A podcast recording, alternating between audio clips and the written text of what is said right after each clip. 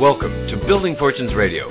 Make sure you check us out at buildingfortunesradio.com. Along with our marketing partners, we're here to help our PM Marketing Network Lead customers build their businesses and make the world a better place. At Building Fortunes, we know how much your business means to you and the people important to you. So spread the word, tell a friend, join our newsletter, and go make a difference in your world. Now on to our show with your host, Peter Mingils. Hello, everyone. Peter Mingils here. You're listening to us on Building Fortunes Radio. It's www.buildingfortunesradio.com. For anybody that might be unfamiliar with my voice, my name is Peter Mingils. We started Building Fortunes Radio back towards the tail end of 2012, beginning part of 2013, because I wanted a microphone and a platform to talk about things that are happening in home-based businesses that sometimes people don't want to really share. So because of the stuff that we do, I like to kind of dig in and give people the behind-the-scenes scoop, if you will, of a lot of the things that happen in home-based businesses. And you can go to buildingfortunesradio.com to be able to hear a lot of the different things. A gentleman I met along the way, I don't remember when I met him specifically. His name is still Fred Weih. And although it sounds like W-H-Y, it's spelled W-E-I-H. I met Fred a while back, and I, again, since I've known him for so long, I don't remember where the sperm and the egg of the relationship was, but I remember he was always doing some really creative things, and he was one of those entrepreneurs you just knew you wanted to keep in touch with because he was a and still is a good hard worker, an honest man. He's putting together some stuff for home-based businesses, and I was always very intrigued with a concept that he had about grocery and receipts and data and things along that line. And we've kept in touch over the years. It could have been, I don't know, a half a decade or maybe even a decade or so. Well, recently we were kind of talking like we usually do. And I found out that he had access to and knowledge about something that was pretty heavy in the news through a gentleman named Keith Raniere, who um, ran an organization called NXIVM. And NXIVM is spelled N-X-I-V-M. So it's pronounced Nexium as if it's N-E-X-I-U-M, but it's spelled N-X-I-V-M. And if you've wondered, did I see that somewhere? Keith Raniere and NXIVM? Yeah, he's uh, probably in the process of being sentenced or has been by now for running an alleged, I guess it's not alleged anymore if you're found guilty, a sex slave thing called DOS. And that was kind of interesting. But it really started off as a subsection of an organization that he had called ESP. His uh, ESP stood for like edu- Educational Success Program. So Raniere is one of those really different kind of a eccentric, kind of a weird kind of a guy who is very interesting. And if you look at Frank Parlato's uh, website, frankreport.com, you could learn about him. Scott Johnson, who is a gentleman that we do radio shows, and I have Scott. I got to give Scott the credit. Scott really broke the NXIVM story here on Building Fortunes Radio. So we've spoken a lot about what was going on with NXIVM, the tendencies, how it was in essence a legitimate MLM um, in regard that they had retail customers and they actually sold a physical product, um, but it got kind of twisted into this sex slave thing. And there's people that are going to jail and there's a lot of drama. But when I was talking to Fred Weih, um, Fred was actually knowledgeable about Keith Raniere before he even started the whole NXIVM thing. So he's got a whole background of how Keith Raniere got started before this headlines, if you will. And although Keith Raniere did make headlines prior to that, um, Fred's just a real good guy and can give us a little bit of the interesting backstory. So I figured it'd be great to have him on and talk about some of the things. The trial for Keith Raniere is already over. The sentencing for some of the people is happening right now. And um, if depending on when you're listening to this, that may be over by now. But I wouldn't be surprised if Keith Raniere spends the rest of his life in jail with allegations of sex trafficking, um, a whole bunch of other things, probably money laundering, a whole bunch of other things that are involved. and uh, bringing a whole bunch of other people down with him as well. But Fred Weih, thanks for being here on Building Fortunes Radio. Hmm. Well, good morning. I, I appreciate the invite. It's an interesting story and topic. And I don't remember. I don't remember when we got together first, Fred, but I remember it was something to do with the grocery and the receipts and the stuff that you had. So why don't you share with us and our Building Fortunes radio listening audience a little bit about your background, and then you could weave that in with the Keith Raniere thing. Well, sure. Um, I've always been interested in, in network marketing um, as a vehicle for people to build their own business. And I first got involved in the industry, like, gosh, way back in 1975 when I was still stationed at West And somebody invited me to the, the Amway plan, uh, drank the Kool-Aid, thought it was a great product, uh, actually started to recruit and build. Uh, business, but it stuck in the back of my head. It said, matter of fact, this is a real story. I went to bring my mom some of the, their their soap, which was great, and I actually in the laundry room, and this is God's honest truth. I said, so mom, this soap is going to make our clothes smell better. It's going to make them cleaner too. And then it's cheaper. I had to bite my tongue when I said it was cheaper because it's concentrated, concentrated. And she turned to me and she goes, so son, has your clothes been dirty all these years? Have that smelled bad too. And that's at the point where in the laundry room I turned and there was a box of Tide, and I said to myself in my unconscious, my consciousness is that I'm going to figure out how to sell her her Tide in a multi-level way. And that was the last of it. And again, that was in 1975, and um, that's how I kind of got my introduction to the to the industry. So years later, um, I actually acted upon my uh, dream about starting a company that could offer her her tide. And that's when I started learning about how expensive network marketing products are and why they're expensive. Sometimes the markups are between a thousand and two thousand percent. Uh, and there's some kind of secret story about the product, which may or may not be true.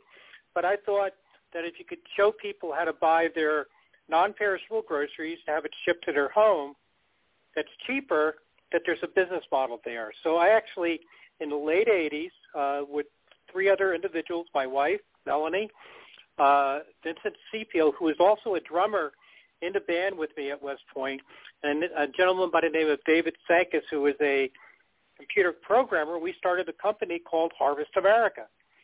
And we figured out to, how to create a catalog where consumers could order their non-perishable products, essentially the middle of aisles of a supermarket, uh, and launched a business.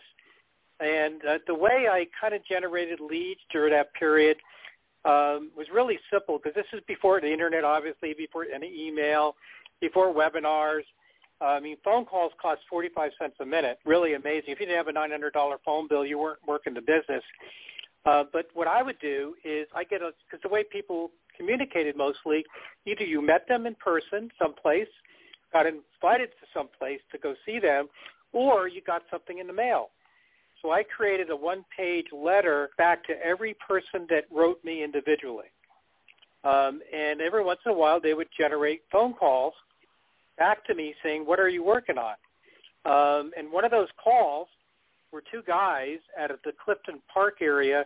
We were in, in Cornwall, New York, along the Hudson River, and Clifton Park is just outside Albany to kind of put that in perspective uh, in New York. And they said, so what are you working on? And I told them about the grocery program that we were going to be able to ship. Actually, we started shipping non-perishable groceries, freight-free, free shipping across the United States at guaranteed low prices.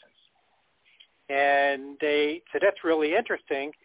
And they got back to me a couple of days later and said, well, we have a company up here in Clifton Park called CBI, and the guy that started it is the smartest man in the world has the highest IQ in the world. I said, well, that's pretty interesting. He said, yeah, the problem is with the buying club is that before there was a Costco or the online and all those other type of buying clubs, you know, you would go to a store, look at it, say a stereo, get the model number and the price. You would then turn around, call a phone, an 800 phone number. They would look up the stereo and quote you a local price, a, low, a lower price with delivery to your house. And that's how uh, buying clubs kind of got started in their industry, and I remember this one well. It's called Purchase Power, Uh, and the guy who owned it, his name was Noah Furman, a really interesting, nice guy. He wrote a couple of books about consumerism. But he said the problem is nobody, how often do you buy a toaster or a stereo? They need a consumable. So they said, would you like to meet Mr. Ranieri?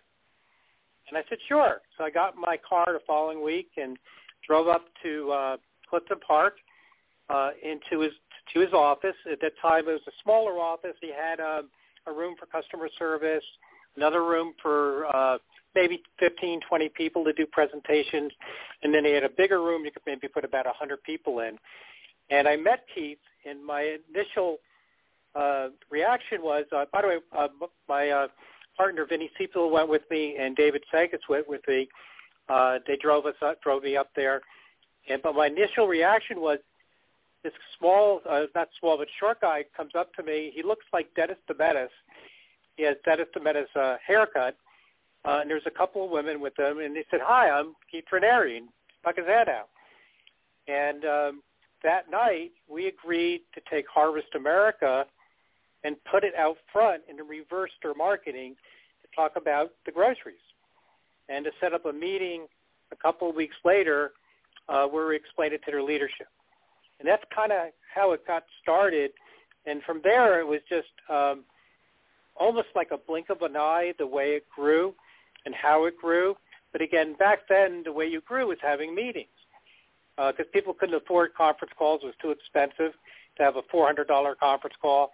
Uh, you would actually show up at the hotel um, and someone invited you there.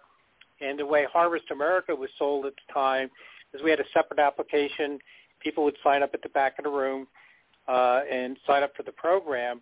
But uh, it was a re- you know I just felt that this guy was really interesting, and there was people all around. There was a lot of activity uh, that was happening. Uh, I went into his office. And one of the really interesting things is that his office was actually organized, um, and I mean everything seemed to be in its place. And one of the gals that I met there I guess was one of the executives uh, with the business, and she explained to me, he said that what we had to do is is box up everything in his office once a month and say label it March, and then he would have a clean office starting in April, and then he would remember, oh, I need to find something in January. Someone would go look in that storage unit for the items he was looking for. That's how he organized himself personally um, in, in the group. I said, that's really pretty interesting. I had to be obviously uh, about as attentive to detail as possible being at West Point, uh, but this was like beyond the pale. Every piece of paper had its place. Everything was organized that way, at least in appearance to me as an outsider um, coming in. But uh, that's how we kind of got started um, with it, and then the meeting started with the people in the field. So I don't have a question about how we're just that initial part of the business that started. Uh, go ahead. Yeah, so this is way before the internet, obviously, and when people used to pay. I know, I know some of our newer listeners are here. We actually used to have to pay for long distance phone service. I mean, yeah. it was you know, as Everything. high as like you're mentioning. I mean, it was expensive to run a home-based business. So a lot of things were done personally and maybe through the mail, which might have been a little bit less expensive or more cost-effective. But um, the world was a different place. There was no internet. So what year? Uh, I, I know it's hard. I, you might remember, but what year about was your first introduction and first business dealings with Ranieri? It was it was '89. Uh, was just going into the winter, as best as my memory um, tells me, and then we he said, I want you to do a meeting in front of. Uh, I'm going to bring in ten of my leaders from around the country, and let's do a pitch. Let's do a program with himself and myself, and let's see if they buy it. Um, and now you got to remember, he was introduced at the time to anybody as having the highest IQ in the world. He was a triple graduate of Rensselaer. Uh, they wouldn't let him drive a car because his brain powers would cause accidents at intersections. And I was told these stories, and again, going back then, there was no Google to look up something. There was no way to verify anything unless you hired a private investigator. And I said, well, uh, let's see what ha- what ha- this first meeting is going to be like. which was kind of was very interesting in fact because prior to this I've seen other meetings through the years. I've been part as, as a distributor of other companies, um, especially like with Amway. Got to see the big rallies and all this stuff that happened. So this was just a small group of ten leaders in a room. There's a whiteboard, and he gets up first. Uh, someone introduces him. Uh, and he explains the matrix. I think it was a two by fifteen. And this now you got to understand you're sitting been introduced to a guy who's going to be the highest IQ in the world. He it goes like this: it's three peas in a pod, and he draws draws three peas, one at the top, two underneath, and that's how he explains the matrix in really simple, about as simple language as you can get. And then he introduces me. He didn't go too much into detail about the services or anything.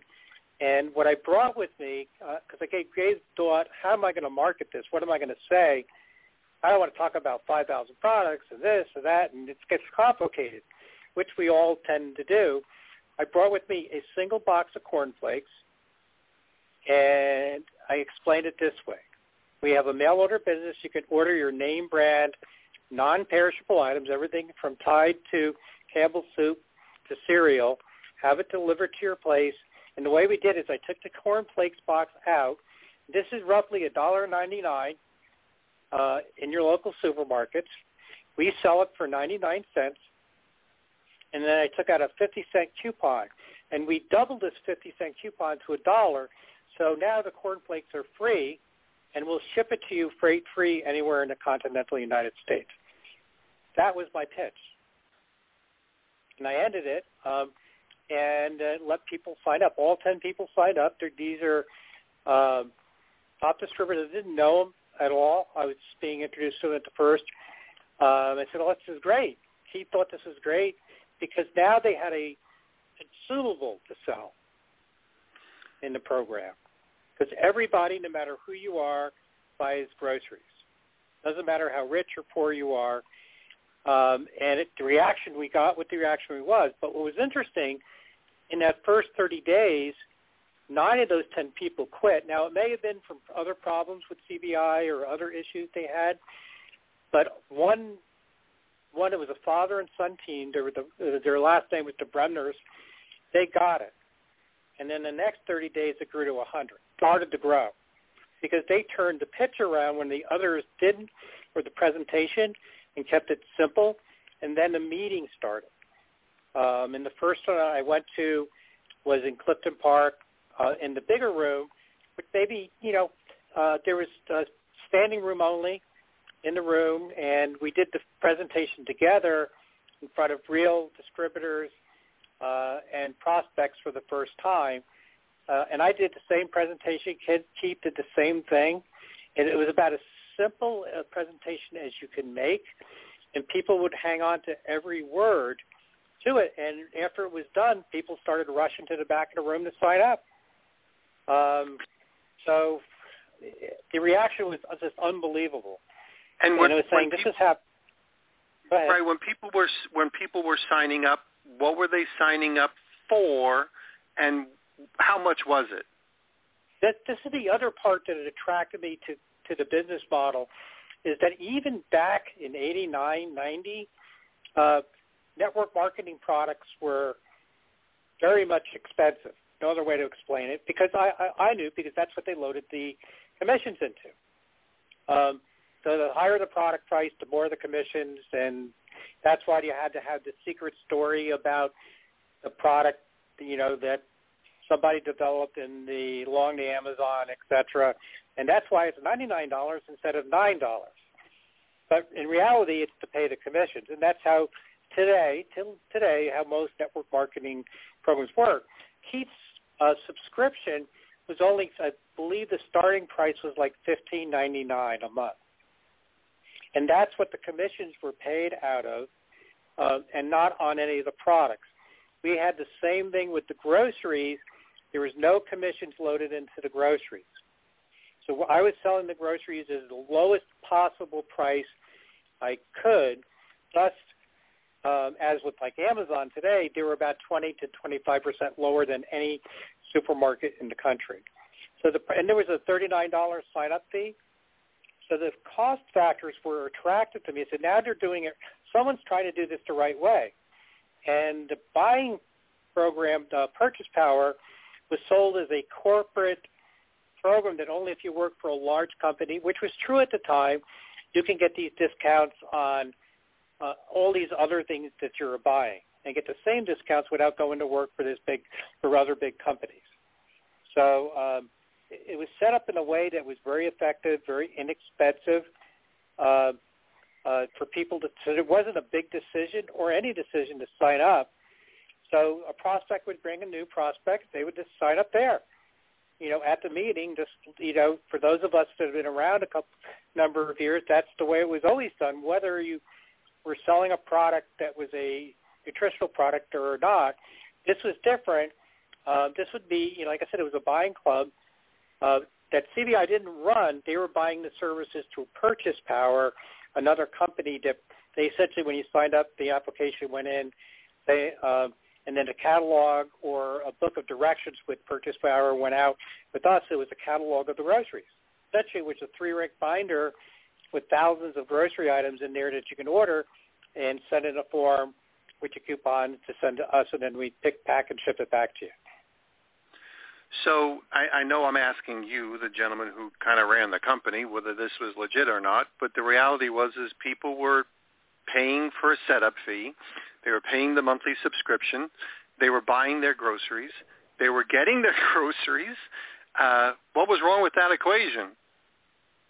Um, well, part of the challenge, you probably hear people say, well, uh, the distributor might ask an owner of a new company, well, how are you going to handle the growth? And we, you and I both know you know, the the people that are in the one percenters, two percenters of companies really, really grow, and to be through exponential growth. And what I mean by exponential growth, um, we had all our orders go to a um, box in Cornwall, um, and every week it doubled. I mean, just doubled every week in size. Um, we staffed up, uh, and the business model we had um, is that we started off, which is a, think about it, which is actually an invention of mine. Uh, you've heard of store pickup. Imagine what we'd be without store pickup during the pandemic. Um, that's how we started with the company. Is that we started, you know, uh, picking off the shelves of a big independent. It was kind of like a Walmart store. Uh, we actually moved into the store. Uh, they had a 10,000 foot basement and started realizing that which seemed logical that you could pick all the orders off the shelf, success actually kills you. Because for just a real simple explanation, let's say there's 24 boxes of cornflakes on the shelf that the consumers would buy. Well, what if you have orders for 27 and the consumers haven't started shopping yet? All of a sudden you're out of stock. So store pickup only works up to the point maybe past 30 to 40 to 50 orders a day when you're actually competing with the store retail people uh, from making their, their shopping. So we figured out we needed to go direct at the time. We were this, uh, that facility was great to get us started. Matter of fact, there used to be bus tours to stop at our facility in Newburgh, New York, to see what they were do we were doing with the groceries, and then they get back on their bus and go up to CBI to visit their facilities. It was a really amazing time. But you got to understand, coast to coast home delivery was so futuristic. Nobody was doing that in the grocery business. Sure, home delivery's been around forever. Ever since there's been a store, there's been someone on a bicycle delivering groceries. But shipping from a, a single facility to any address in the continental United States was a brand new thing. Uh, matter of fact, uh, the people in the food industry, from suppliers to manufacturers to other retailers, uh, they were both saying, you're nuts, this will never work, to they're scared of it. Well, what if this really works? What do we do? We're just retailers. Um, so I, I part of my job was being able to way, you know, make my way through all that to my advantage um, for the business. And just what I did notice is the food industry is very slow to change. They study things forever, and usually the people running the companies are in their 70s. Now I'm not 70 yet, but I'll be there in a few years. So I, I get that, but they didn't attract new and innovative ideas. They were afraid of it um, to, to do that. Now with CBI, um, essentially they were printing paper because people got this kit with the instructions. If you want to look at buy a, buy a stereo, you call here. If you want to buy TV, you call there. If you want to travel, you call here. So they just had to keep up with printing. Um, and when I visited, visited their offices in Clifton Park, just now we're growing, uh, they had a whole room. Literally, there must have been 50 people, and all they were doing was opening up envelopes with people's applications that came in on the FedEx truck, wow. which, which by the way, was a new thing at at the time. But the meetings themselves grew from like 75 to 100 to a couple of hundred, um, and that's when I met. Uh, there's a one of their distributors' names was Tony. Tony Natalia. Thank you. You've been listening to Building Fortunes Radio on buildingfortunesradio.com. Thanks for listening. Be sure to check us out every Friday at 5 p.m. Eastern Time for the designated Building Fortunes Radio segment with Peter Mingils. Be sure to check out the buildingfortunesradio.com website for our featured segments. It's been our privilege to have you listen in. At Building Fortunes Radio, we wish you the success you deserve and are willing to work for. So spread the word, tell a friend, join our newsletter, and go make a difference in your world.